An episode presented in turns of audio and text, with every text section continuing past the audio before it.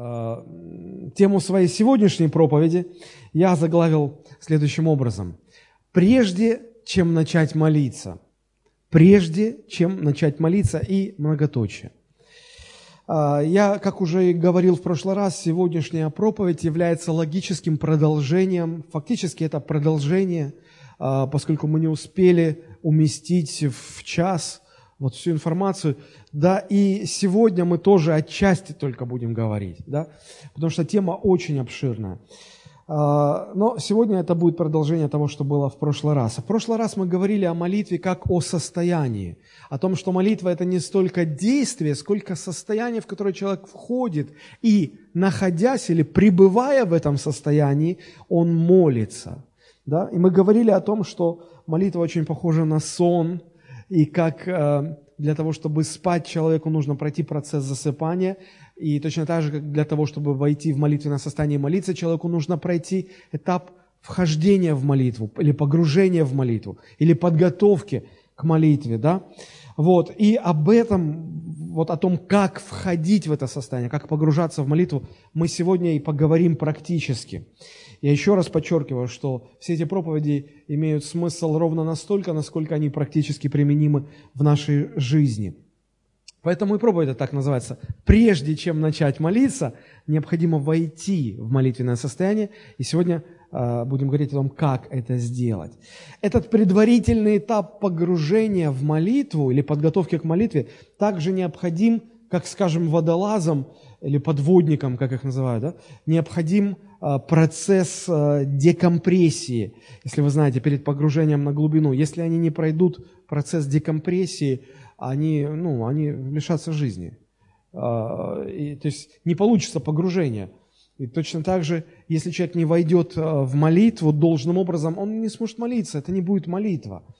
Или же, как можно много аналогий приводить, как шеф-повару необходимо подготовить свое рабочее место, продукты, инструменты, Э, ножи, приборы различные бытовые для того, чтобы э, приготовить какое-то блюдо, да, вот если он не подготовится и начнет, у него не получится, потому что, ну, того нет, этого нет, где-то искать это нужно, и все скомканно будет происходить.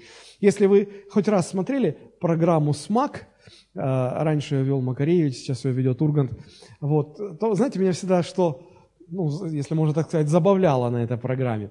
Приходят известные люди, начинают что-то готовить и говорят, а для этого блюда нам нужна э, куриная грудка. Есть ли у нас куриная грудка? Ведущий, а вот у нас куриная грудка сразу, раз. А потом, а нам еще нужны артишоки. Есть у нас артишоки? А вот у нас как раз случайно оказались артишоки. А нам нужен блендер, такой большой блендер, чтобы... Ой, как раз совершенно случайно фирма Mulinex предоставила нам такой замечательный блендер. И, казалось бы, вот сейчас попросит ну, щепотку соли с Марса, да, и вот она тоже какой-то спонсор, так вот, вот как-то случайно окажется, что он ее предоставил. Да? То есть все готово, все приготовлено, все есть. Иногда даже когда показывают, а сейчас же модно, мне кажется, что чем, чем сложнее людям покупать продукты в магазинах, тем больше на, на, нас кормят по телевизору. Вот. И, и для того, чтобы сократить время, у них уже, они говорят, вот нужно обжарить грибочки э, слегка на оливковом масле с лучком, но у нас уже есть обжаренные. Вот, нужно потереть сырок, но у нас уже есть потертый сыр, все это, да, и быстро, быстро, быстро ты смотришь, уже вроде столько съел глазами, а что-то в животе как-то пусто. Вот, то есть, э, смотрите, правильная подготовка, она всему голова, как говорят, да? То есть правильная подготовка, правильное вхождение в молитву является необходимым условием настоящей глубокой молитвы. Мы все в сторону молитвы направляем. Вот, и что еще очень важно понять и а, заметить, может быть, еще раз, что заметили ученики, когда видели, как Христос молился, и, и потому попросили Его, чтобы Он их тоже научил так молиться, как, как Он молится. Это то, что молитва может приносить человеку Божью жизнь. Очень хорошо это видно на примере Даниила. Помните, пророк Даниил в Ветхом Завете, когда он а, каждое утро, каждый день и вечером, он три раза в день совершал молитву. Библия говорит, он открывал окна на восток в своем доме, и он становился на молитву. И, и все знали вокруг, что Даниил молится. И помните, сатрапы конкуренты, завистники, ненавистники Даниила, они поняли, что для того, чтобы найти на него компромат, а не найдешь ведь, да? Ведь не найдешь, он, он честен, он, он верен во всем своему государю. И не, не иначе, как вот в его богопочитании нужно искать какой-то компромат. И они тайно, обманом сделали так, что э, царь подписывает указ, что в течение месяца нельзя молиться никому, кроме царя. Вот этого, кроме, только царю этому можно молиться. Вот, и когда Даниил узнал об этом, а, и наказание за это – смертная казнь, да? И Даниил, узнав об этом, по обыкновению своему отворил окна и начал молиться. И сказал, Господь, Тут вот царь какие-то странные указы подписывает. Да? То есть смотрите, почему а, Даниил даже под страхом смертной казни, под угрозой потерять жизнь, не перестал молиться? Не потому, что как бы вот на зло, вот, а я все равно буду молиться. Нет. Но потому что он, он не мог уже не молиться. Он получал от молитвы жизнь Божью, и этой жизнью он дорожил больше, чем просто физическим существованием на земле. Он знал, что если уж и суждено ему умереть, то лучше он умрет а, наполненный Божьей жизнью. Друзья, как нам далеко еще до этого состояния? Как нам еще далеко до того, чтобы ценить и вообще, может быть, хотя бы один раз прикоснуться к этой жизни Божьей, которую человек может ощутить, пережить, иметь в молитве своей. Это потрясающе. Мы сегодня э, будем э, говорить о, о нашей теме на основании э, молитвы «Отче наш». Э, мы рассмотрим эту молитву как пример, э, потому что Иисус именно эту молитву оставил не только как образец молитвы, но и как инструкцию, как как принципы, как подсказки для того, чтобы строить свою молитвенную жизнь. Вообще далеко не все, что говорил Христос, а, записано в Евангелиях. Помните, как евангелист Иоанн а, в 20 главе с 30 стиха там написаны такие слова. «Много сотворил Иисус пред учениками своими и других чудес, о которых не написано в книге сей. И много чего Иисус сказал, о чем не написано в книге сей. И много какие события происходили, которые не упомянуты в книге сей. Но что-то вошло, и вошло именно то, что служит определенной цели. Какой цели? А дальше мы читаем 31 стих. «Сие же написано, вот то, что вошло, это написано для того, чтобы мы уверовали, что Иисус есть Христос, Божий Сын, и веруя имели жизнь во имя Его». Вот эта молитва «Отче наш», она вошла в Евангелие. Потому что я думаю, что Господь знал и понимал, что на протяжении долгой истории церкви обязательно будут какие-то периоды, какие-то времена, когда людям неоткуда будет учиться молитве, если только а, принципы построения молитвы, молитвенной жизни не будут изложены в Писании. И поэтому Бог позаботился о том, чтобы эта инструкция о том, как молиться так, чтобы жизнь Божья приходила, чтобы это, пришло, чтобы это осталось в Писании. Смотрите, как написано. «И веруя имели жизнь во имя Его». Я бы сказал, мог бы продолжить дальше, не нарушая логического смысла. «И построили молитвенную жизнь так, чтобы, молясь, мы получали и имели жизнь Божью через Иисуса, во имя Его. И, и служили так, чтобы иметь жизнь и передавать эту жизнь Божью другим людям. Вот мы сегодня коснемся лишь...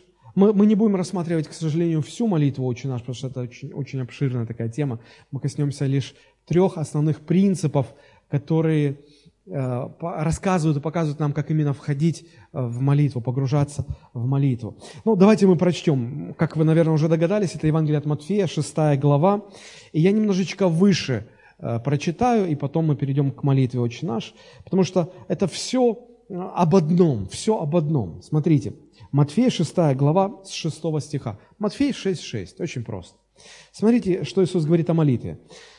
Ты же, когда молишься, войди в комнату твою. Даже давайте мы возьмем с пятого стиха, потому что начинается мысль отсюда, с пятого стиха. И когда молишься, не будь как лицемеры, которые любят в синагогах и на углах улиц, останавливаясь молиться, чтобы показаться перед людьми. Интересный мотив для молитвы, да? Истинно говорю вам, что они уже получают награду свою. Ты же, когда молишься, войди в комнату твою и, затворив дверь твою, помолись Отцу твоему, который в тайне, и Отец твой, видящий тайно, воздаст тебе явно. Посмотрите, замечаете ли вы здесь некую подготовку к молитве? Важность подготовки. Иисус не говорит, просто где ты сейчас находишься, просто начни говорить с Богом. Все, это же все просто. Молитва, просто разговаривай с Богом. Нет, есть некий элемент подготовки. Иисус говорит, ты же, когда молишься, войди в комнату твою, закрой дверь за собой и помолись Отцу, который в тайне. Друзья, э, здесь не только буквальный смысл важен, потому что не всегда у нас есть комната и дверь, которую можно за собой затворить. Но принципиально здесь важно то, что нужно уединиться, отгородиться от всего остального, закрыть дверь в свою душу, чтобы ничто постороннее туда не проникало. Это уже подготовка. Ну, согласитесь, это уже какой-то элемент подготовки. И, и сосредоточься на Боге. А, останься один на один с Богом. Бог в тайне, и ты тоже в тайне останься. И молись в тайне. И Бог, видящий тайное, будет воздавать явно. Друзья, мы уже видим, что прежде чем э, дать образец или пример молитвы «Отче наш», Иисус говорит о подготовке к молитве, о том, что нужно, нужен некий э, этап вхождения в молитву. И смотрите, седьмой стих, продолжение – наставление. «А молясь, не говорите лишнего, как язычники, ибо они думают, что в многословии своем будут услышаны». В те времена язычники тоже имели свои молитвы. Они были похожи на, на какие-то мантры, когда какая-то вот словесная формула, э, и они ее много-много раз повторяли, и, и, и считали, что от, э, ну, это успех или, или это причина, по которой они будут услышаны – э, своими богами. Вот. И очень часто язычники, их молитва превращалась в постоянно такое вот бубнение, постоянно проговаривание, постоянно такие вот повторения мантр. Иисус говорит, молясь, не говорите лишнего. Как часто люди, молясь, говорят лишнее. Молясь, не говорите лишнего. И не думайте, что во многословии своем будете услышаны. Сегодня христиане думают как раз-таки, что ну если не в многословии, то в многократности своей молитвы они будут услышаны. Правда?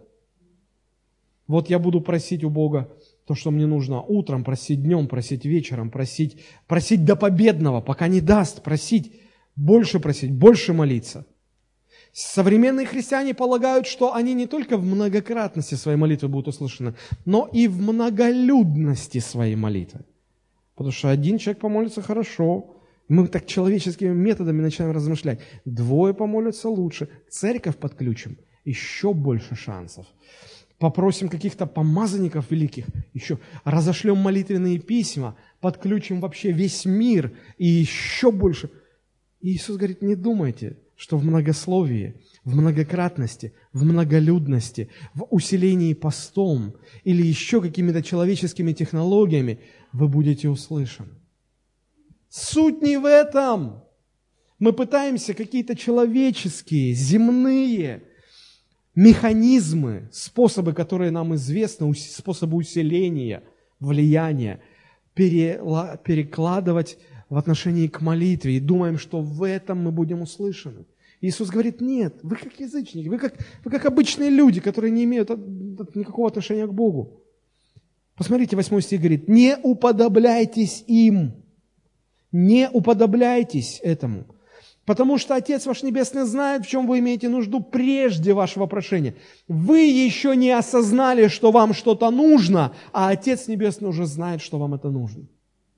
Вы что думаете ему, лучше растолковать свою нужду?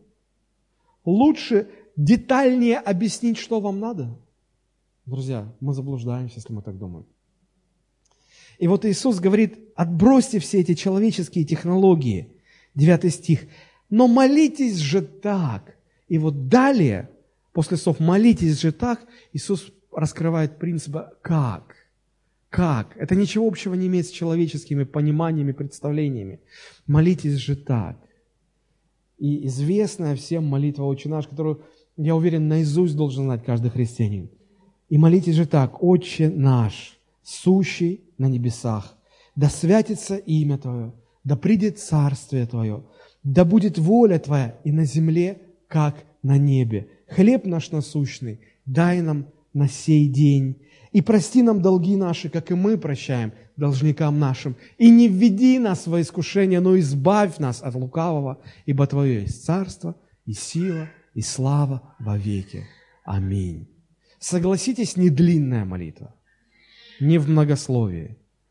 Согласитесь, не, нет тут чего-то такого пафосного, не, нет здесь элемента подключения других людей, ибо э, мы молимся Тебе, Господь, всей церковью, всем миром, помолимся, и, и, и, и поэтому Ты, Господи, нас услышишь. Нет, совершенно нет. Друзья, давайте мы коснемся, э, наверное, только 9 и 10 стихов, потому что именно 9 и 10 стихи говорят о том, как входить в молитву. 11 стих уже содержит просьбу, прошение – хлеб наш насущный. Для многих людей, конечно, молитва это и есть прошение. Но э, вот в этом образце есть э, два стиха, которые стоят выше прошения. То есть перед тем, как что-то просить. Я помню, когда один проповедник, мы были еще молодые совсем христиане, э, учил нас молиться. Он говорит, попробуйте молиться Богу в течение одной недели, каждый день, ничего при этом у него не прося. Кто-нибудь пробовал такое упражнение? Я пробовал. Не получалось. Вот просто не получалось, потому что язык как бы сам сразу... Мы, мы только а, начинаем говорить а, «Отец наш Небесный» или «Отче наш» или «Господи» или «Господь, мы приходим к Тебе», и сразу же мы начинаем просить. А если ничего не просить, то как бы и не о чем молиться. О чем молиться тогда? Благодарить. Да, есть много чего, а, важного в молитве. Но, к сожалению, для многих очень людей молитва сводится к элементарному прошению. Это не так.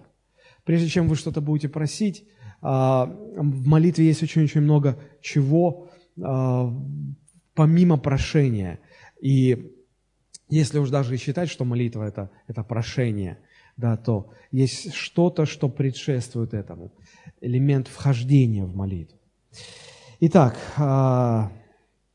Первый принцип, который я здесь вижу, заключен в словах 9 стиха.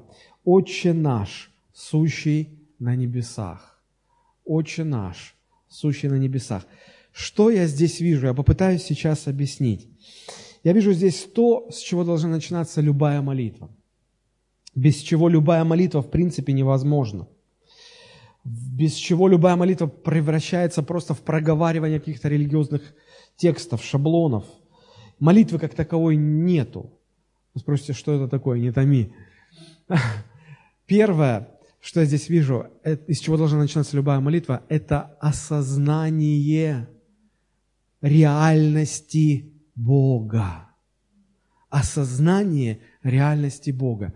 Отец наш, сущий на небесах. Что такое молитва? Это контакт человека с Богом. Это контакт земли и неба. Это контакт представителя физического мира, человека, с представителем духовного мира, а, царем духовного мира, Богом.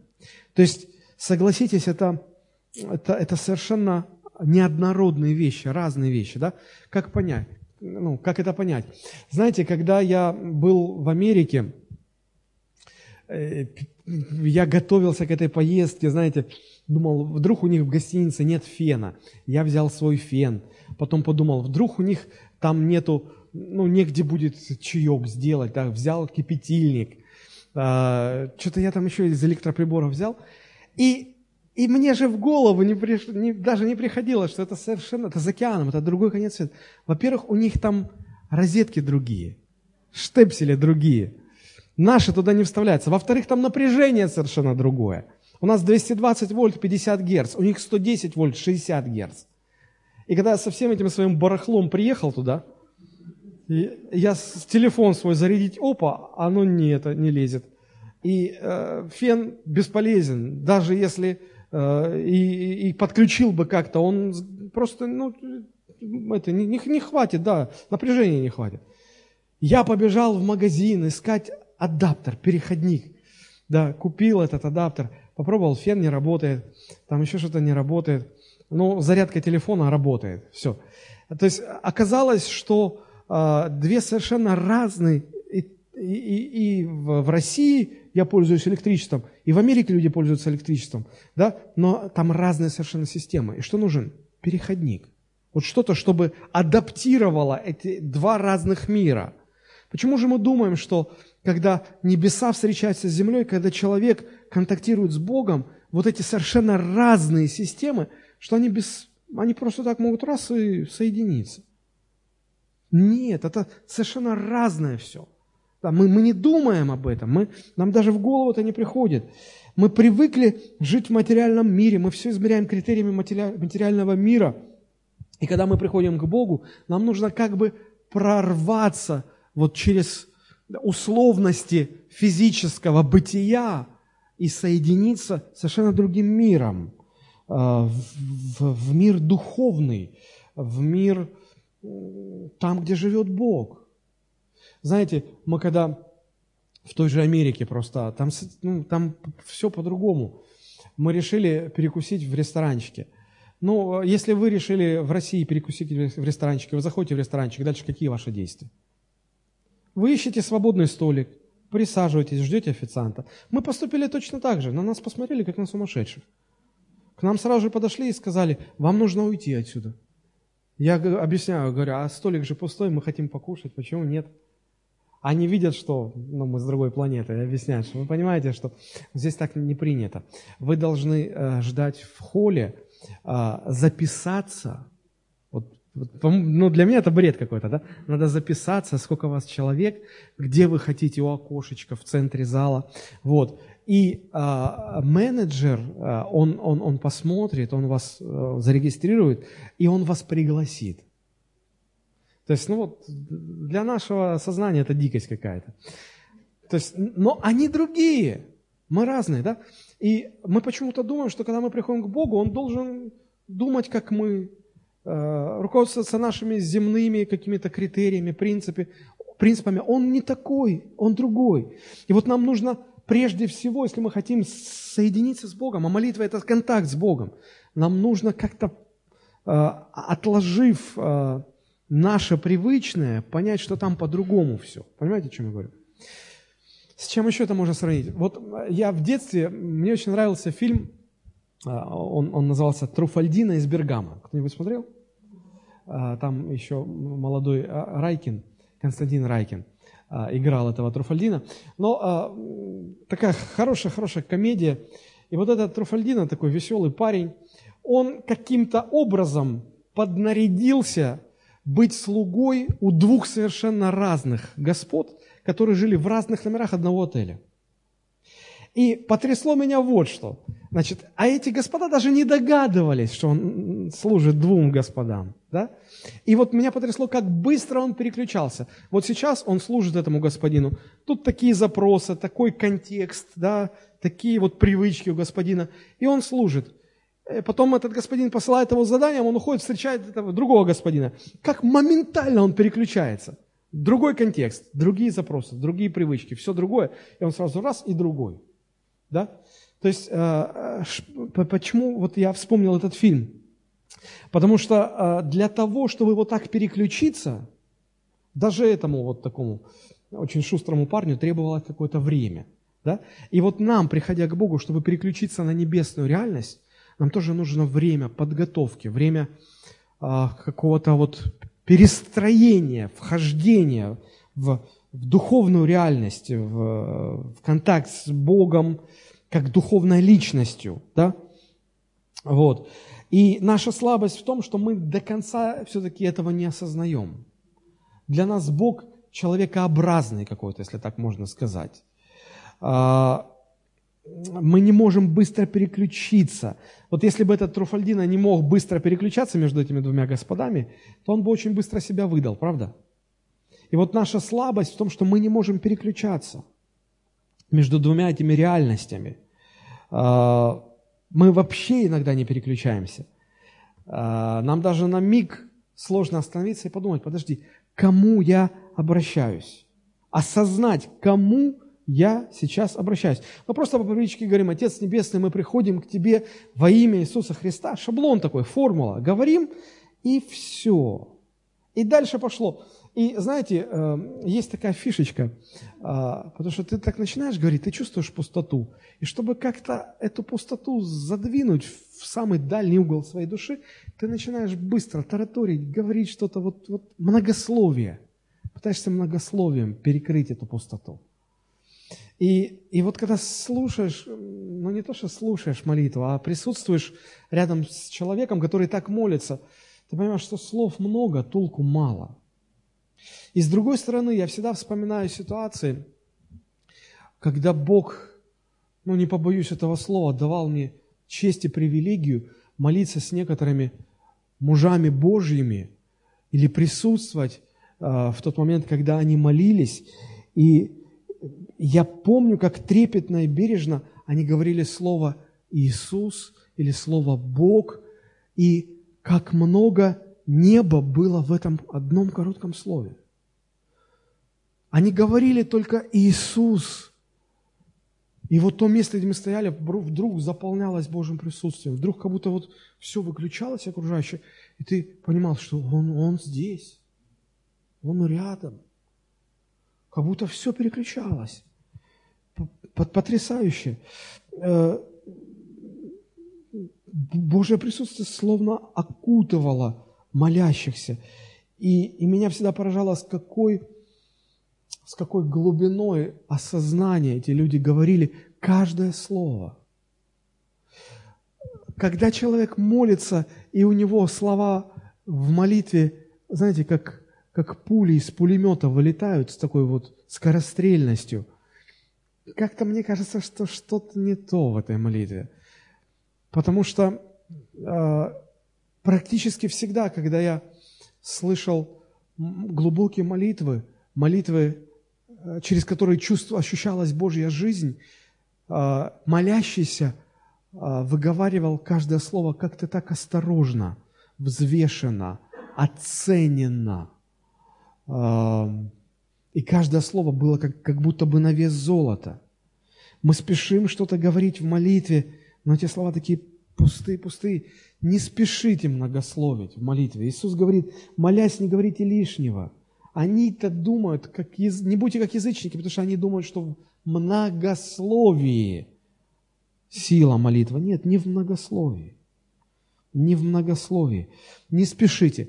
Потратьте хотя бы несколько секунд на то, чтобы перед тем, как открыть рот и начать говорить первое слово, просто осознайте, что Бог реален, что Он вот здесь рядом, что Он великий и могущественный, что Он знает вас по имени, что Он здесь сейчас, что Он значит для вас. Как вообще можно,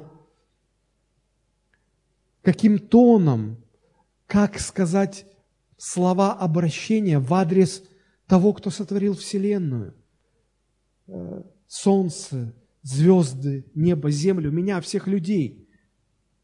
Как правильно это сделать? Осознайте это, погрузитесь в сознание его реальности. Мне кажется, что у современных христиан не хватает вот именно этой способности осознавать реальность Бога, погружаться в реальность тому, кому они собираются молиться. Иисус говорил, молитесь же так, «Отче наш, сущий на небесах». Он не на земле существует. Он царствует не на земле, хотя и земля подчиняется его царству, его владычеству. Он Бог, существующий в другой реальности, в духовном мире. И вот эти несколько слов «Отче наш, сущий на небесах», они так много в себе содержат. Подходя к молитве, сконцентрируйте свой ум на осознании того, перед кем вы стоите – когда человек понимает, что молитва – это встреча с Богом, и он сейчас будет говорить с Богом, тогда человек не будет тараторить что-то в молитве, бормотать что-то в молитве. Мне кажется, что когда люди бормочут что-то в молитве, это связано только с одним. Они не понимают, с кем они сейчас разговаривают. Они, они просто не понимают. Потому что если бы вдруг Иисус стал видимым перед ними, они бы осеклись бы, тут же перестали говорить. Они бы в трепет пришли. А ведь Он, Он рядом. Просто из-за того, что мы физические существа, а Он духовная личность, и нас разделяют такие разные миры, и Его присутствие не ощущается нашими физическими органами. Ну, ну, плоть не может почувствовать дух. И единственный мостик, который мы можем перекинуть между этими двумя мирами, это человеческая способность осознавать реальность того, кто живет в другом мире. Осознавать, понимать, осознавать. Возьмите себе за правило, какую бы вы молитву ни совершали, короткую, это молитва перед едой, допустим, или длинную, лично вы молитесь, или в группе молитесь, или в молитвенном собрании, неважно. А, возьмите себе за правило, прежде всего, первое, что сделать, остановиться. Просто, если надо, помолчать, 10 секунд, минуту помолчать. Я не говорю представить, вообразить, я говорю осознать того, с кем вы сейчас будете разговаривать. Начинайте молитву с осознания реальности Бога и реальности того духовного мира, в котором Бог живет, в котором Бог существует. И осознавайте, что Бог там является царем, верховным владыкой. Вот э, это осознание является дверью в молитву, дверью или подготовкой, или погружением в молитвенное состояние, без которого не может начаться ни одна молитва. Если нет этого осознания, «Отче наш, сущий на небесах», то нет и молитвы. Все, что дальше будет идти без этого осознания, это не молитва. Это что угодно, можно назвать как угодно, но это будет не молитва. Потому что мы, мы знаем, что э, каждая личность требует к себе определенного какого-то подхода, правда? То, как вы разговариваете со своими детьми, очень сильно отличается от того, как вы разговариваете со своим начальником на работе, правда? И то, как вы разговариваете со своим начальником, очень сильно бы отличалось от того, как вы бы говорили с президентом страны, если бы вам представилась такая возможность. Правда? То есть личность, с которой мы начинаем общаться, задает тон, определяет, как говорить. И когда человек начинает стрекотать в молитве, простите за такое, может быть, вульгарное слово, то хочется его остановить и сказать, послушай, подожди, остановись, осознай, пойми, с кем ты сейчас говоришь. Ты же, ты же с Богом говоришь сейчас. С Ним нельзя так. С ним, ну, пойми, кто Он. Так нельзя. Иногда людям бывает очень сложно сосредоточиться – я не осуждаю этих людей, я просто хочу сказать, что им очень сложно сосредоточиться и понять, осознать э, эту реальность Божью. Э, знаете, когда вы думаете о каком-то знакомом человеке, согласитесь, у вас в душе рождаются какие-то чувства, правда? Э, есть люди, э, размышляя о которых или вспоминая о которых, у вас внутри как будто тепло разливается по, по вашей душе. Есть люди, а, одно только воспоминание о которых повергает вас в трепет или в, в страх или в боль какую-то. Знаете, иногда вспоминаешь одного человека, внутри как будто вот так вот все это сжимается, тебе больно-больно становится. То есть а, иногда люди, когда вспоминают о родных, близких, хотят, хотят подумать о близких, в разлуке, допустим, да, они берут фотографию, долго смотрят, вспоминают какие-то события из жизни. Что они делают? Они они пытаются а, осознать реальность этого человека. Пусть он далеко, и я сейчас не могу поговорить с ним, а, прикоснуться к нему, а, увидеть его, но я хочу, но я знаю, что он где-то где-то где-то на земле он есть, он жив сейчас, он где-то чем-то занимается. И я хочу, чтобы он был реален для меня, в моем сердце, в моей душе. И вот примерно так, может быть, ну, необходимо прилагать усилия, чтобы осознавать реальность Бога, что вот Он здесь рядом, что Он рядышком. Знаете, э, хочу подчеркнуть мысль, что иногда нам нужно именно усилие, именно усилие нашей души, чтобы начать осознавать реальность Бога. Почему? Потому что наша греховная природа, в чем ее суть заключается, греховная природа? Не в том, что она станет э, делать плохие вещи, нет. Сама сердцевина греховной природы в том, что она заставляет нас чувствовать, что центром всего мироздания являемся мы сами. Вот моя греховная природа, она заставляет меня считать, что центр всего мира – это я. И если сегодня со мной не поздоровались и меня не заметили, я внутри возмущаюсь. Как это так? Как это он не, как, как, как, как это он не заметил меня? Это же я! Или если вдруг со мной что-то происходит, я возмущаюсь, а почему я? А почему со мной? Или если кто-то выиграл там ну, какой-то большой денежный приз, я думаю, а почему не я? Знаете, как дети, а почему ты ей купил, а мне не купил? А я, а вот вы ей всегда все, а мне ничего.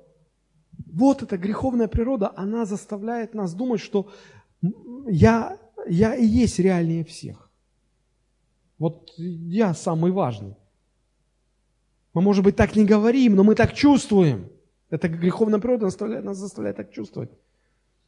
И когда э, мое «я» э, кем-то или чем-то отодвигается с этого престола, с этого центра мироздания, мы себя так нехорошо чувствуем. А она красивее, оказывается, чем я.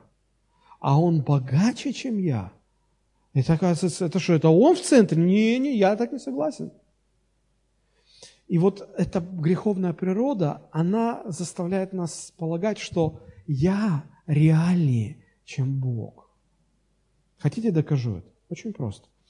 А, вы когда-нибудь а, бывали в таком состоянии, что вот вы наедине где-то с самим собой, если никто из людей вас не видит, и вы позволяете себе совершать какой-то грех. Не, не бывает? Ну, один человек честно нашелся. Вот. У всех такое бывает. И вы понимаете, что вас никто не видит. И вы думаете, да ладно. Ну, внутри так. Да ладно.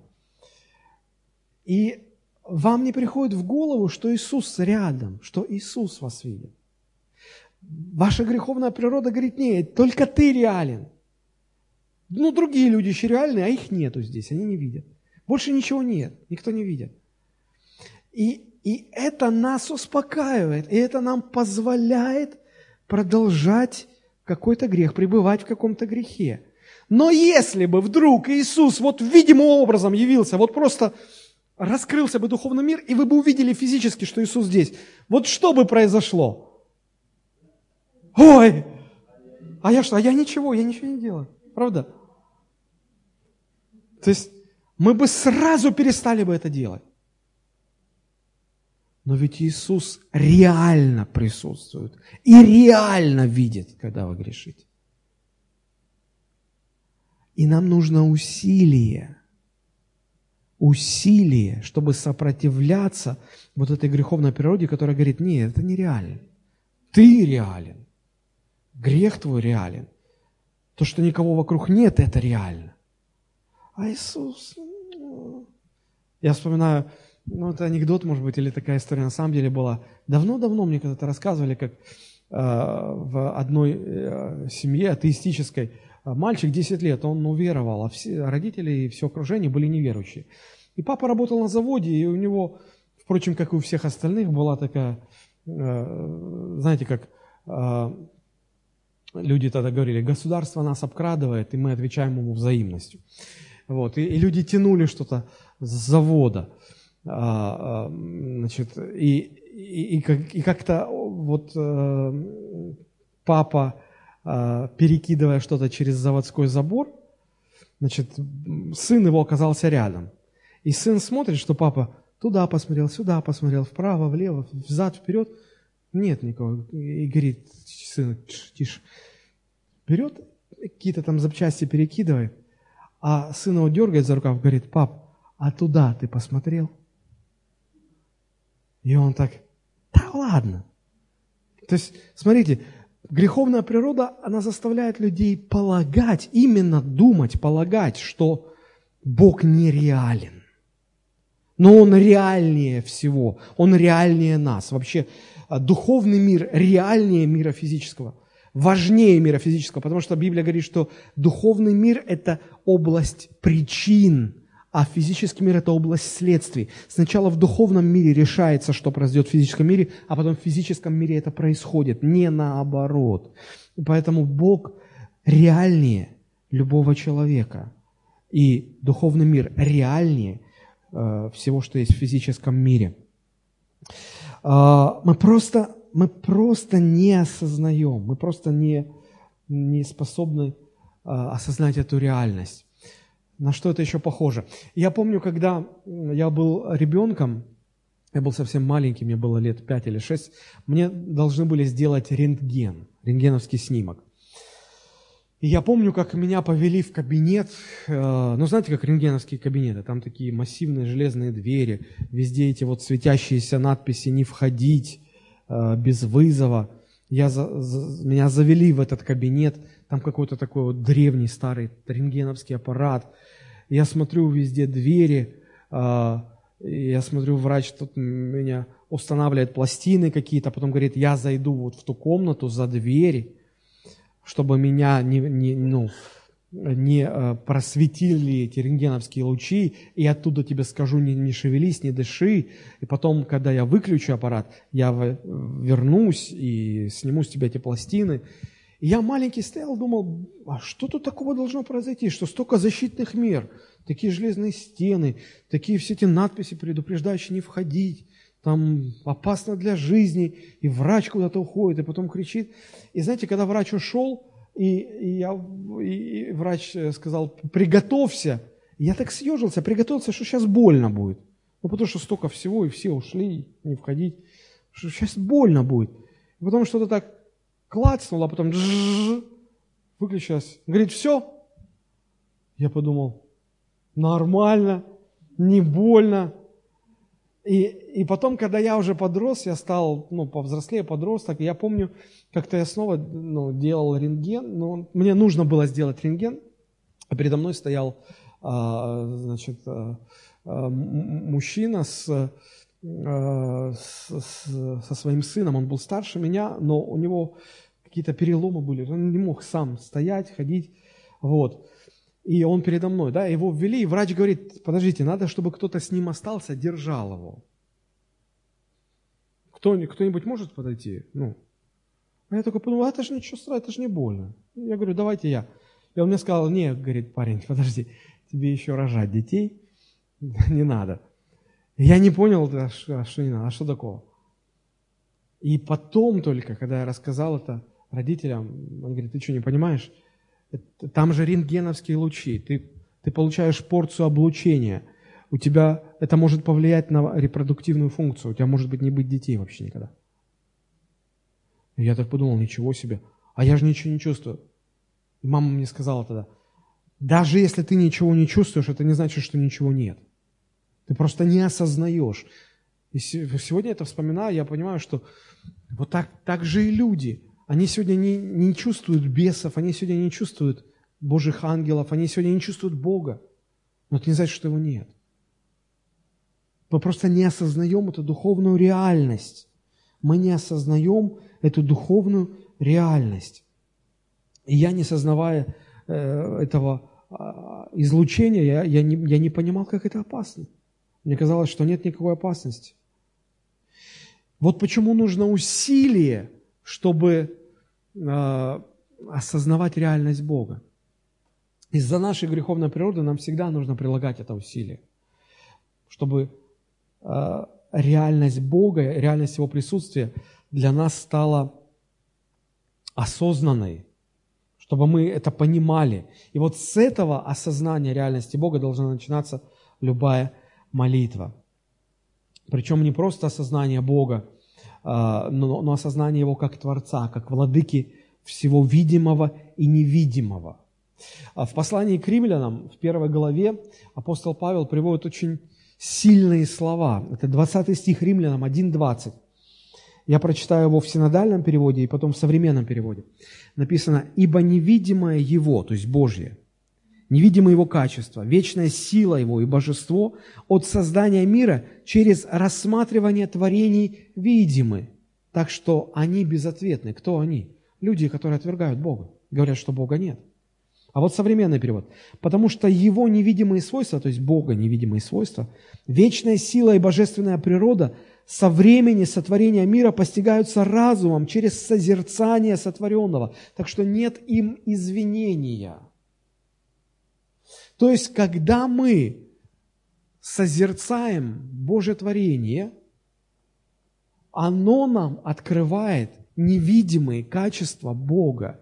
Когда я а, созерцаю красоту Божьей природы, как красиво Бог все устроил, когда я вижу, какие красивые животные, какие красивые рыбы, когда я смотрю на красоту человеческого тела, я смотрю, ну, ну это же, это же уникально, это так красиво, это так здорово.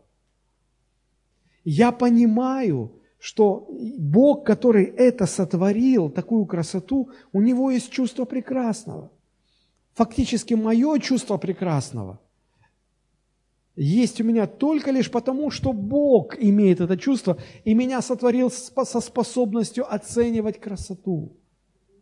И я понимаю, что Бог красивый. Бог очень красивый. Самое красивое, что только существует вообще, это Бог. Он красивее всех, красивее всего. Это, это, я его не видел. Я никогда его не видел. Но через рассматривание творения, его творения я понимаю, какой он. Согласитесь, творение очень много может сказать о Творце. Когда ты садишься в дорогую, хорошую машину, где все учтено, где все продумано, где все для тебя сделано, где все красиво, удобно, комфортно. И ты понимаешь, эти люди умеют делать машины – когда ты садишься э, в классику нашу, да, копеечку, троечку, четверочку, пятерочку, шестерочку, семерочку. И, э, знаете, я, я, я ездил на таких машинах, но я однажды себя поймал на мысли, когда моя машина оказалась в ремонте, и мне дали поездить семерку, я не смог ее даже тронуться. Я, я даже тронулся. Как быстро человек к хорошему привыкает.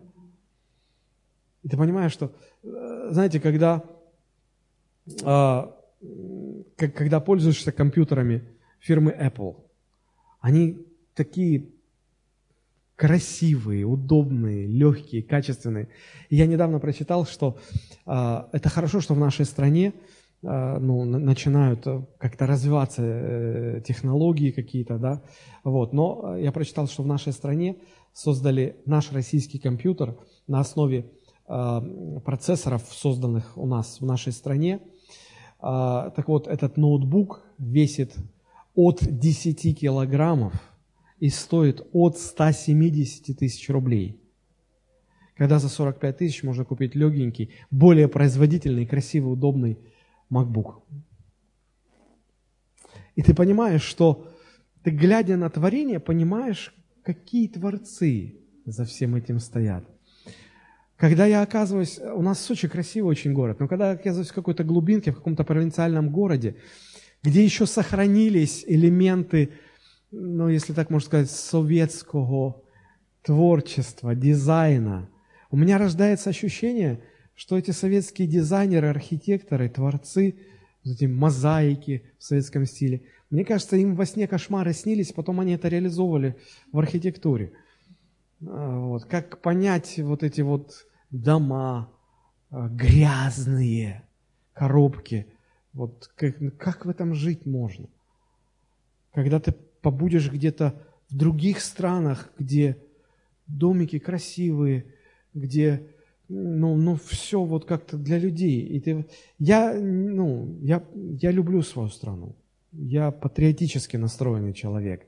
Я верю, что э, мы будем развиваться дальше. Но просто я хочу подчеркнуть мысль о том, что творение очень много может рассказать о своем Творце. Друзья, и вот когда я э, изучаю математику, когда э, изучаю физику, химию, точные науки, когда я вижу, как, как все с удивительной точностью, с э, потрясающей глубиной все создано, как все устроено, я понимаю, что Бог очень точный. Я понимаю, что Бог очень логичный. Я понимаю, что всему есть, всякому следствию есть своя причина. Я понимаю, что Бог чрезвычайно организованная личность. Бог все держит под своим контролем. И это говорит мне еще об одной важной вещи, об еще об одном его важном невидимом качестве. Я могу ему доверять. Я могу ему доверять. Он не подведет, он не опоздает, он не забудет, он не перепутает. У нас даже в роддоме младенцев путают иногда. Бог не перепутает. Но можно доверять. Когда я слышу красивую музыку, когда я слышу, ну, казалось бы, семь нот, и вот, и все ноты, они математически точно выверены. И любая красивая музыка всегда э, идеальна с математической точки зрения. И когда я слышу вот, вот эту красоту мелодии, которая рождает какие-то необычайные образы в душе, я понимаю, вот эта музыка мне нравится, эта музыка какой-то мир, умиротворение приносит. Как это красиво. Я понимаю, что э, Бог самый лучший музыкант, Бог самый лучший композитор. Я понимаю, что вообще моя способность оценивать музыку, наслаждаться музыкой от Него. Мне не становится страшно и скучно за то, что там на небе будут какие-то примитивные песенки, которыми мы будем там славить Бога. Кто-то говорит, ой, там что, все время прославление? Ой-ой-ой-ой. Нет, друзья, не ой-ой-ой. Там будет такая музыка, что вы просто, вы, ну вы, вы не сможете равнодушно к ней относиться. Я могу много часами так рассуждать, наблюдая за тем, э, как Бог все сотворил, э, и формулировать какие-то его качества, невидимые его качества. Но давайте мы будем немножко двигаться дальше. Вот, и э, я полюбил предаваться таким размышлениям, полюбил созерцать творение, потому что я начинаю лучше понимать Бога. А, это, это позволяет мне осознать реальность Бога, войти в молитву. А вообще-то можно и жить в таком состоянии. В состоянии осознания реальности Божией. Вот что значит непрестанно молиться, как говорил апостол Павел. Непрестанно молиться – это не значит постоянно повторять молитвы. Или регулярно молиться, там, каждый день, каждый месяц, каждый час – нет, нет, нет, нет, нет. Это, это значит постоянно пребывать в молитвенном состоянии, в состоянии осознания реальности Бога. Недостаток этой практики, осознания реальности Бога, лишает нас способности постоянно молиться. На самом-то деле это так. Итак, Бог безначальный, вечный, всезнающий, вездесущий. Осознавайте это. Думайте об этом. Размышляйте. Это, эти размышления вас погрузят в Его присутствие, в в Его реальность. Осознавайте Его вашим небесным Отцом. Ведь э, подумайте только, из всего многообразия понятий, которыми Бог мог бы охарактеризовать свое отношение к нам, Он выбрал понятие «отец». Он сказал, я ваш отец, вы мои дети. Он мог бы выбрать любое, другое понятие. Он мог бы сказать, я вселенский разум, я экзистенциальная реальность и причина всего бытия. Он мог бы сказать, я вселенский э, космический дух. Он мог бы еще что-то взять, да? Такое непонятное.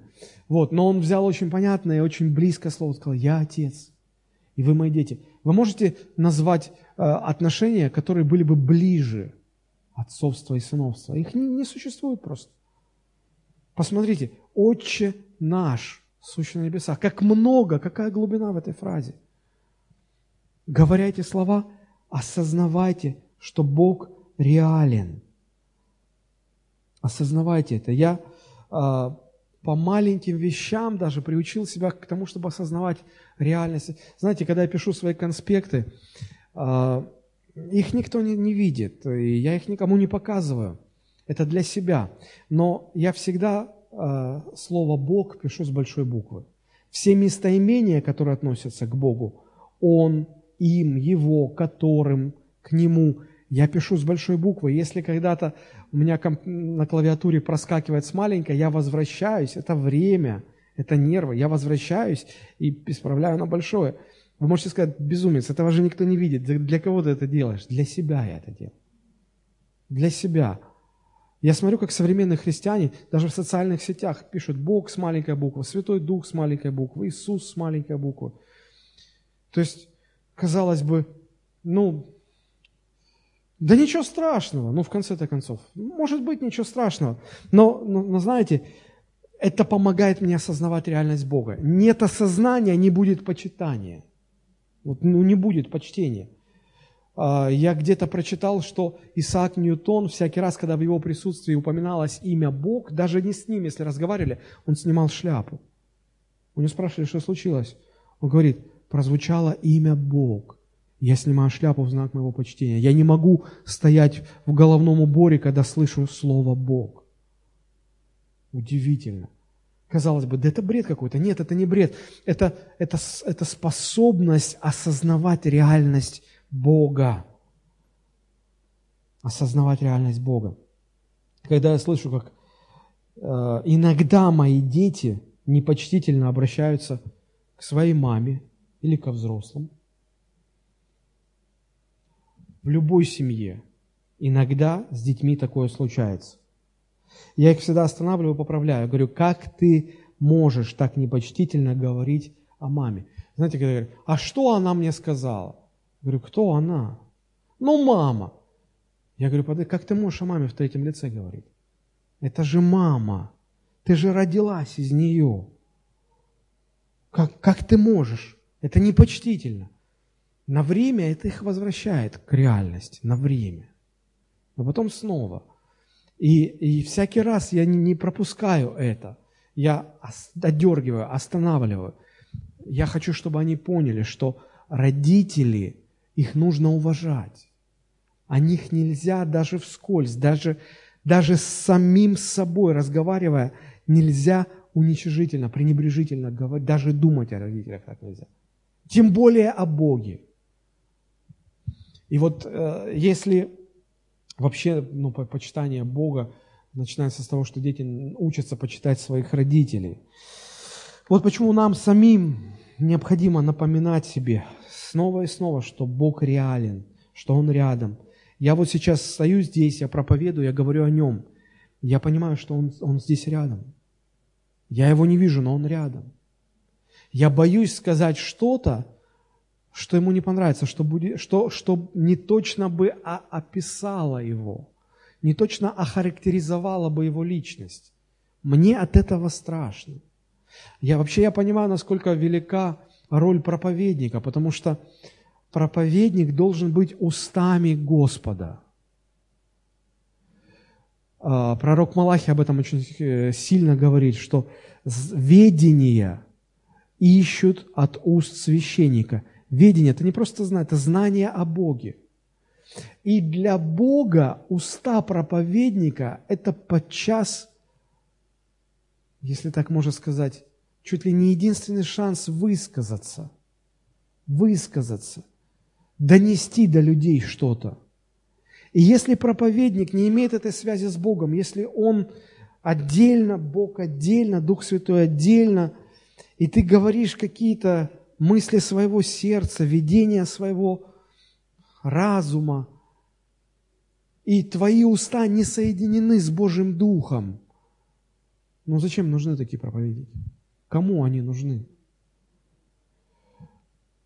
Я понимаю, что это такая величайшая ответственность. Я всегда, когда выхожу за кафедру, я понимаю, что ну, ну, меня, ну, простите за такое слово, мандраж берет. Мне, мне волнительно. Я, может быть, научился не показывать остальным это. Но мне всегда волнительно, я всегда переживаю. Мне всегда страшно, мне всегда не страшно, как я буду выглядеть. Я позорился много раз. Мне не это страшно, мне страшно, что я что-то скажу не так. И знаете, когда я говорю что-то не так, я чувствую, как внутри меня что-то защемило. Я понимаю, стоп, надо остановиться, я что-то не то делаю.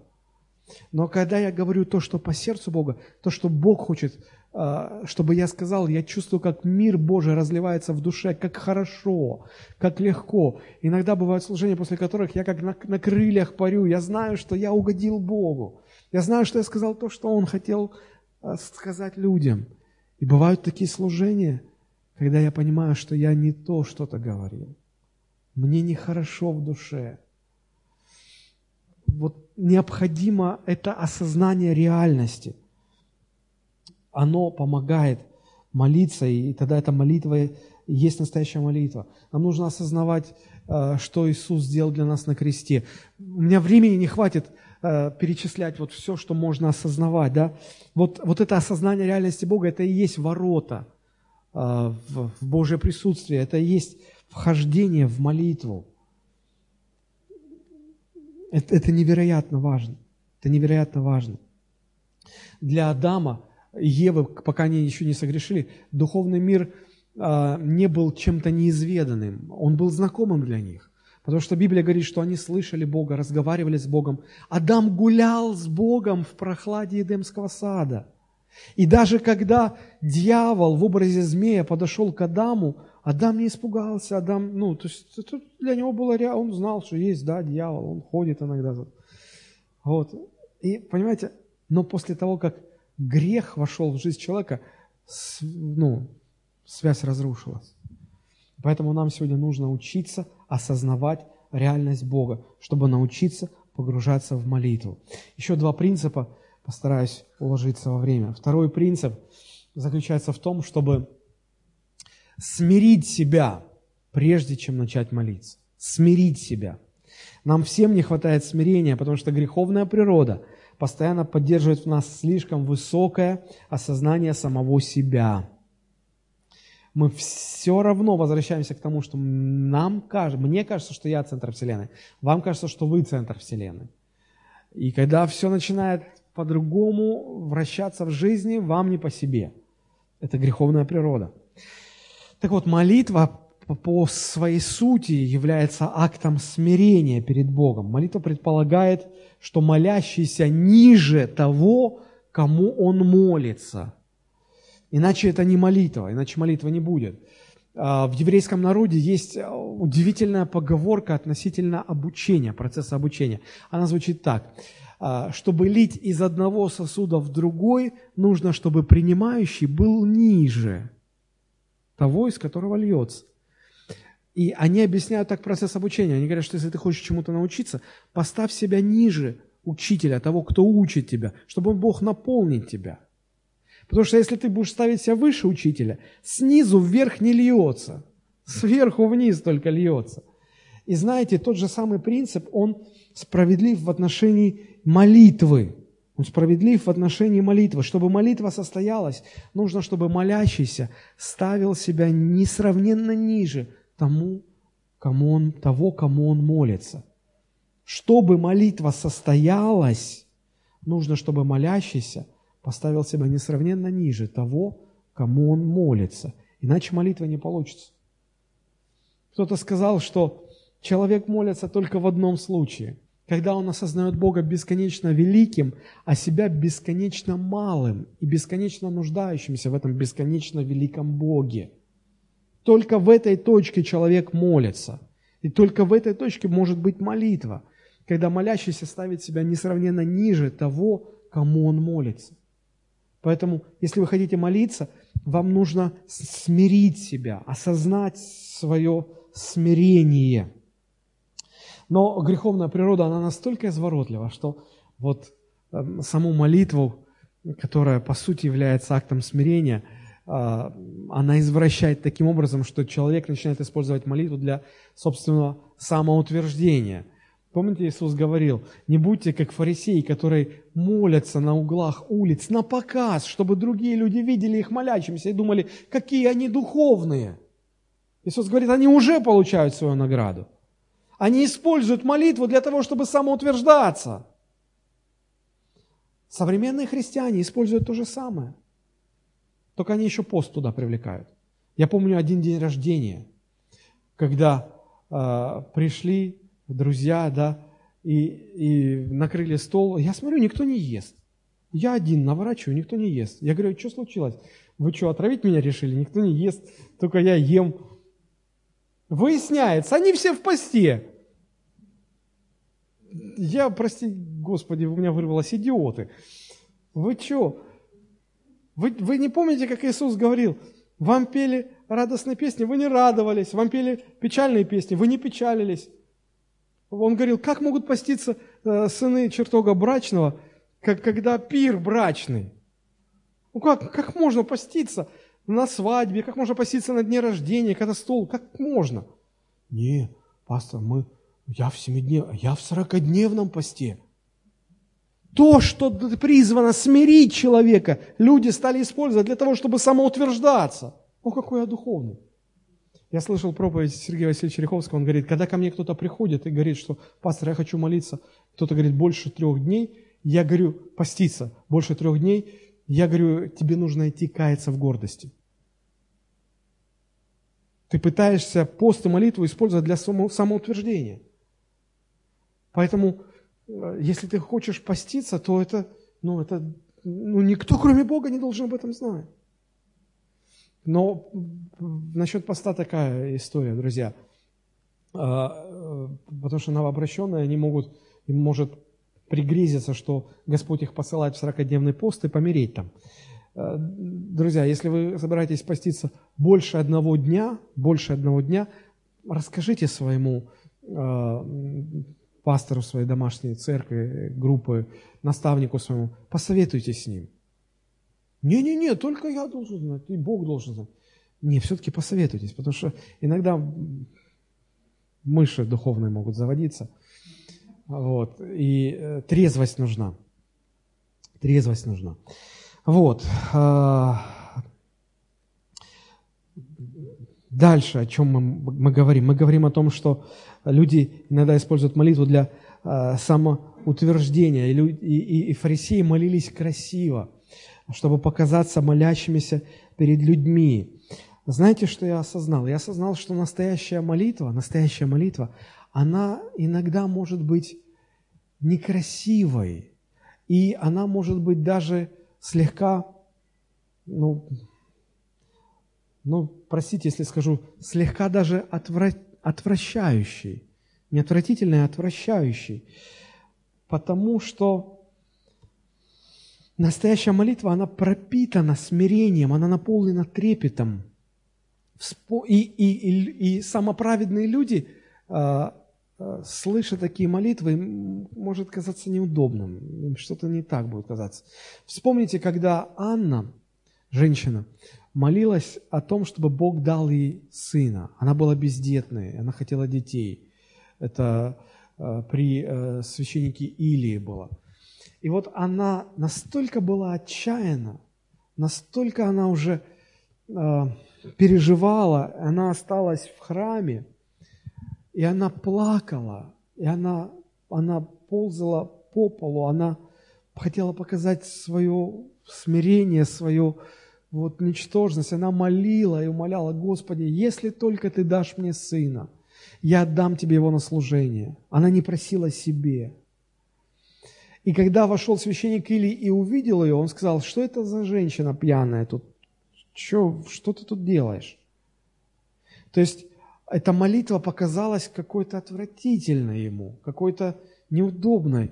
Это, и Анна встала э, от молитвы, вытерла слезы и говорит, я не пьяна, и я не беснуюсь. И она рассказала ему историю, и он сказал, иди с миром. А, помните другая история, вот то, что Александр читал когда в дом фарисея, куда, Иисус, куда фарисей пригласил Иисуса, все так важно сидели, а, общались за столом, кушали, и, и как-то протиснулась туда женщина, всем известная проститутка, гулящая женщина, развратная, грешница. И, и, и увидев Иисуса, она, она стала плакать, сокрушаться, и она, она унизила, унизила себя настолько, что она припала к ногам Иисуса и она не могла контролировать свой плач, у нее слезы лились. Она каялась в своих грехах. Она, слез было столько много, что Иисус потом говорит, смотри, она своими слезами умыла мне ноги. Ты воды мне не дал на ноги, чтобы ну, какое-то почтение, элементарное уважение гостю проявить. Ты посчитал, что ну, это, наверное, пусть для него будет за честь, что его вообще в этот дом позвали. А она, смотри, слезами мне э, ноги омывает и волосами своей головы вытирает их. А ты сидишь и думаешь, если бы он знал, кто эта женщина, он бы не позволил. Говорит, я знаю, кто эта женщина. И я знаю, кто ты. И вот самоправедным людям как-то всегда неловко, когда они становятся свидетелями э, смиренной молитвы. Мне кажется, фу, зачем так унижаться? Что ты делаешь? Встань. Иногда настоящая молитва бывает некрасивой, неприглядной и вызывает чувство неудобства у самоправедных людей, если они становятся свидетелями такой молитвы. Почему? Потому что настоящей молитве всегда предшествует смирение. Гордые люди не могут быть с Богом, потому что э, это требует смирения, а, а их смирение отталкивает. Такие люди могут быть в церкви, они могут быть в христианстве, с Богом они быть не могут. С Богом они быть не могут. Смирите себя, приходя к Богу в молитве. Это второй очень важный момент для погружения в молитву. Молитесь же так, «Отче наш, сущий на небесах, да святится имя Твое». Эти слова помогают понять, что Бог отделен от всего, свят, отделен от греха. И это должно смирять. Осознание Божьей святости всегда смиряет. Помните пророка Исаию? Когда Бог ему явился. Исайя 6 глава, первые пять стихов. «В год смерти царя Озии видел я Господа, сидящего на престоле высоком превознесенном, и края рис его наполняли весь храм. Вокруг него стояли серафимы, у каждого из них по шести крыл, двумя закрывал каждое лицо свое, двумя закрывал ноги свои, двумя летал. И взывали они друг к другу и говорили, «Свят, свят, свят Господь Саваоф, и вся земля полна славы Его» и поколебались верхи врат от глаза восклицающих, и дом наполнился курениями. И сказал я, горе мне, погиб я, ибо я человек с нечистыми устами, и живу среди народа также с нечистыми устами. И глаза мои видели царя, Господа Саваоф. Пока он не увидел Бога реально, все нормально, ну, как бы. А когда увидел, он сразу в ужас пришел, в трепет. Смотрите, Божье присутствие, если вы осознаете реальность Божьего присутствия, это всегда будет вас повергать в трепет. Я хочу сделать, сразу оговориться, что когда я говорю о том, что настоящая смиренная молитва, она может быть неприглядной, некрасивой, я совершенно не имею в виду, когда в молитве люди впадают в истерику. К сожалению, такое бывает, что люди ну, ну, начинают истерить в молитве. Когда они молятся и все время Каждое новое предложение, повышение голоса, повышение голоса, повышение голоса, и потом уже просто на сирену какую-то, на вой какой-то срывается. Или когда люди, когда начинают молиться, они все время начинают плакать, рыдать, истерить. Вот я допускаю, что иногда такое может быть. Дух Святой ведет. Но если это постоянно, это не Дух Божий. Я возьму на себя смелость заявить, это не Дух Божий. Либо вы сами себя до истерики доводите, либо это бесы вас мучают таким образом. Поэтому, э, когда я говорю о том, что молитва может быть неприглядна, я не имею в виду странных людей. Молит... Я, я посетил множество молитвенных собраний, я видел, вот так вот видел странных в молитве людей. Очень много. И это ничего общего с Богом не имеет, друзья. Хорошо, давайте мы пойдем дальше. Настоящая молитва всегда смиряет. Помните, когда а, Иисус попросил у Петра лодку, чтобы проповедовать людям, и потом а, Иисус говорит, отплыви на глубину, закинь сеть, и Петр говорит, да мы всю ночь ловили, ничего не поймали, здесь нет рыбы. Ну, ну мы же профессиональные рыбаки. Иисус говорит, ты закинь. Да ну нет ничего. Ну, закинь, я прошу тебя. И Петр говорит, ну, ну ладно, ну, но только из уважения к тебе. Смотрите, он тут припирается с, с Господом. И он закинул сети, вытащил, и когда они, когда уже закон, закончилась работа, вся лодка была полна трепыхающейся рыбы, Петр посмотрел на Иисуса и понял, что это не просто молодой раввин, это не просто проповедник, это Божий Сын. Какая реакция у него сразу? Он, он сразу склонил голову, он, он, он опустил глаза, и он сказал, вы, выйди от меня, потому что я человек грешный. Он не, он не прогонял Иисуса, он просто говорил, я вижу, что ты святой Божий человек, а я грешный человек, я, я не хочу осквернить тебя. Осознание реальности Бога всегда смиряет. Настоящая молитва смиряет, и смирение предшествует настоящей молитве. Отсутствие смирения до молитвы приведет к тому, что у вас не получится молиться по-настоящему. Вот почему я не молюсь с людьми, которые говорят, я хочу принять Иисуса, и так хи-хи, ха-ха. Если ты хочешь принять Иисуса, ты будешь, скорее всего, плакать, но никак на хихи тебя пробивать будет. Я говорю, я не буду с вами молиться. И если э, после молитвы вы не чувствуете себя более смиренным, чем это было до молитвы, то это говорит о том, что вы на самом деле не молились. Это, это была не молитва. Потому что настоящая молитва, она всегда смиряет. А, после настоящей молитвы вы всегда себя чувствуете гораздо смиреннее, намного более смиренным, чем до того, как мы молились. Иначе, если этого не было, это было что угодно, но это не молитва. Иногда пасторы удивляются, почему так мало смиренных христиан? Да потому что отсутствует реальная практика молитвы. Потому что люди не молятся по-настоящему. Люди занимаются болтовней религиозной, но не молятся, потому что глубокая молитва, настоящая молитва, она приводит к смирению. Она приводит к смирению. И третий принцип. Третий принцип, буквально несколько минут. А, Иисус сказал, молитесь же так, Отче наш, сущий на небесах, да святится имя Твое, да придет Царствие Твое, да будет воля Твоя на земле, как на небе. Что это вот, да, да святится имя Твое, да придет Царствие, да будет воля Твоя? Что это, как не славословие? Что это, как не хвала, друзья?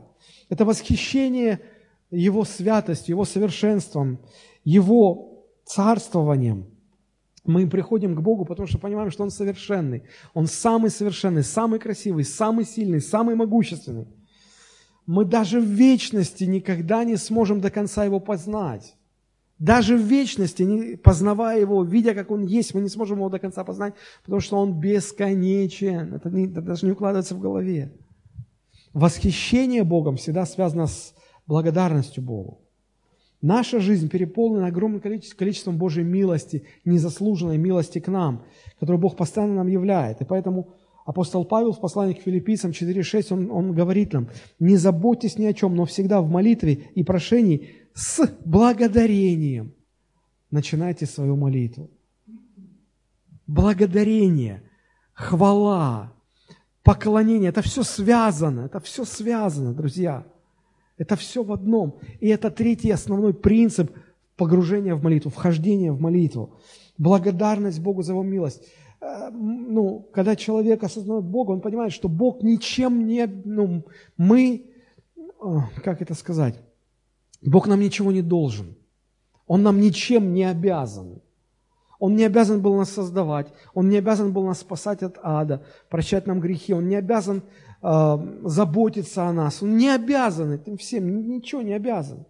Если он делает, а он много чего делает, то только по милости. Только по милости, только по милости.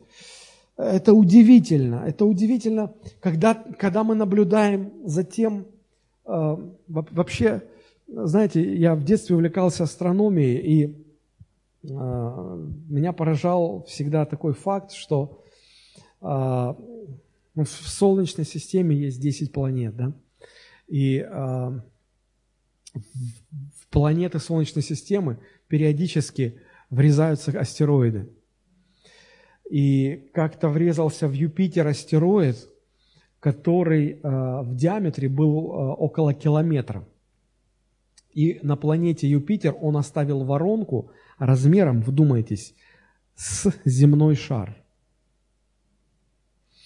а ученые посчитали, что если бы на Землю упал астероид э, диаметром всего лишь 100 метров, то взрыв, который бы он произвел, был бы в 10 тысяч раз сильнее э, ядерного взрыва в э, Хиросиме.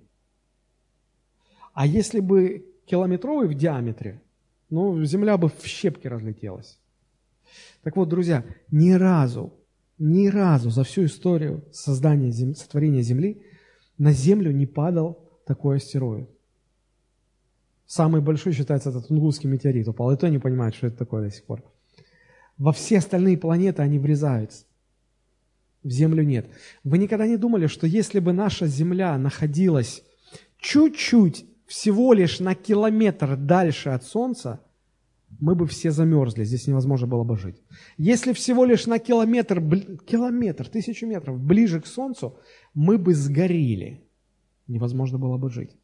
Если бы гравитация, вот эта G, э, в физике понять, да, она была бы чуть-чуть больше или чуть-чуть меньше, человек не мог бы жить на Земле. Если бы кислорода было бы чуть-чуть меньше в воздухе, а азота чуть-чуть больше, человек не мог бы дышать. Если бы чуть-чуть было смещено магнитное поле Земли, человек не мог бы жить. Если бы Луна была бы чуть-чуть ближе к Земле, то э, приливы смывали бы все, что живое есть на суше, отливы снова возвращали бы опустевшую безжизненную сушу. Это потрясающе. А сколько еще факторов неучтенных нами, неизвестных нам?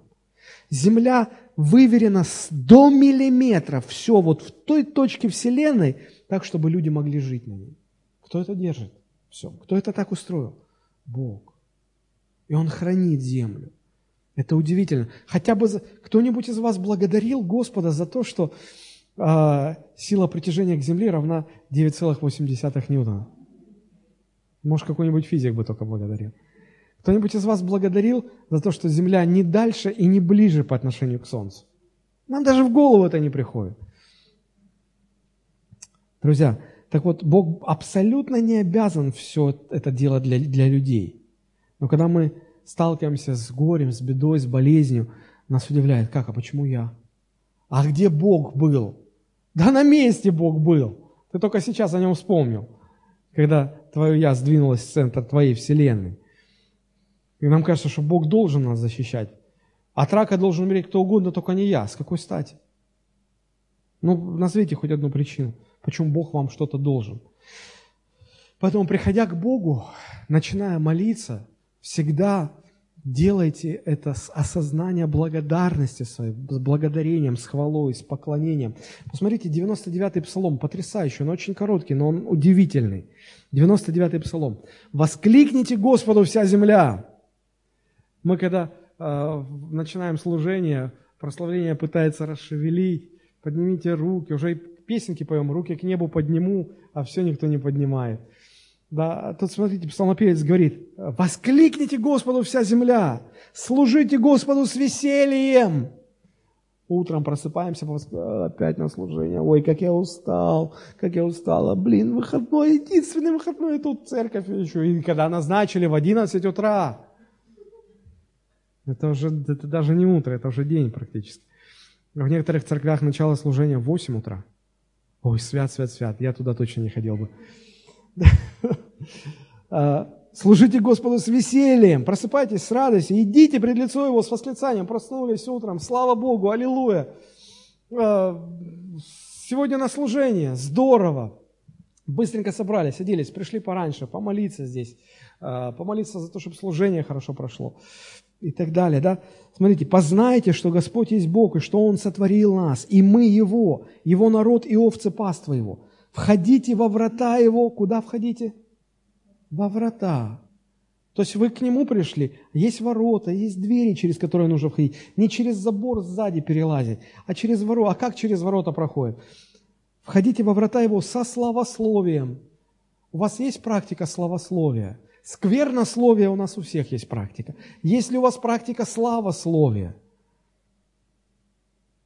Когда э, здесь звучат песни, когда мы поем «Славословите ли вы Господа?» Вы же не на концерте слушайте, как они тут надрываются, бедные. Есть ли у вас практика славословия? А написано, входите во врата его со славословием, во дворы его с хвалою, славьте его, благословляйте имя его. Если мы хотим к Богу, вот, вот как туда приходят.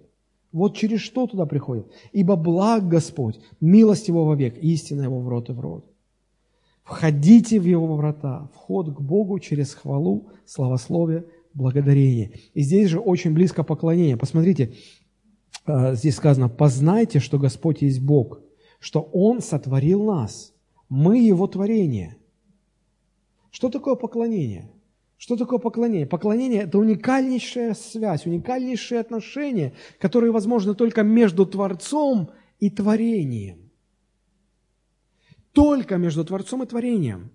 И эти отношения невозможны между творениями.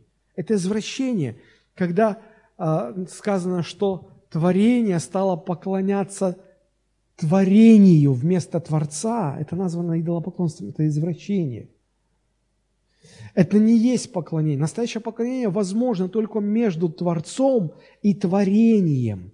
И эта связь, эти отношения характеризуются признанием со стороны творения, что я сотворен Богом, что Бог мой Творец, и я бесконечно рад этому, я чрезвычайно счастлив от этого. Вот что такое поклонение. Поклонение – это не четыре песни перед служением – Поклонение – это не музыка, поклонение – это не тексты, поклонение – это не когда кто-то поет, играет, и тут все остальные слушают. Нет, это только попытка в музыке выразить поклонение. Помочь поклоняться. Но поклонение – это отношение творения к своему Творцу, характеризующееся невероятной радостью. Я счастлив от того, что я его создание. Я безмерно счастлив и рад этому. Он мой Творец – я ему хочу служить, я ему хочу всю жизнь отдать, я хочу его волю исполнять. Вот что такое настоящее поклонение.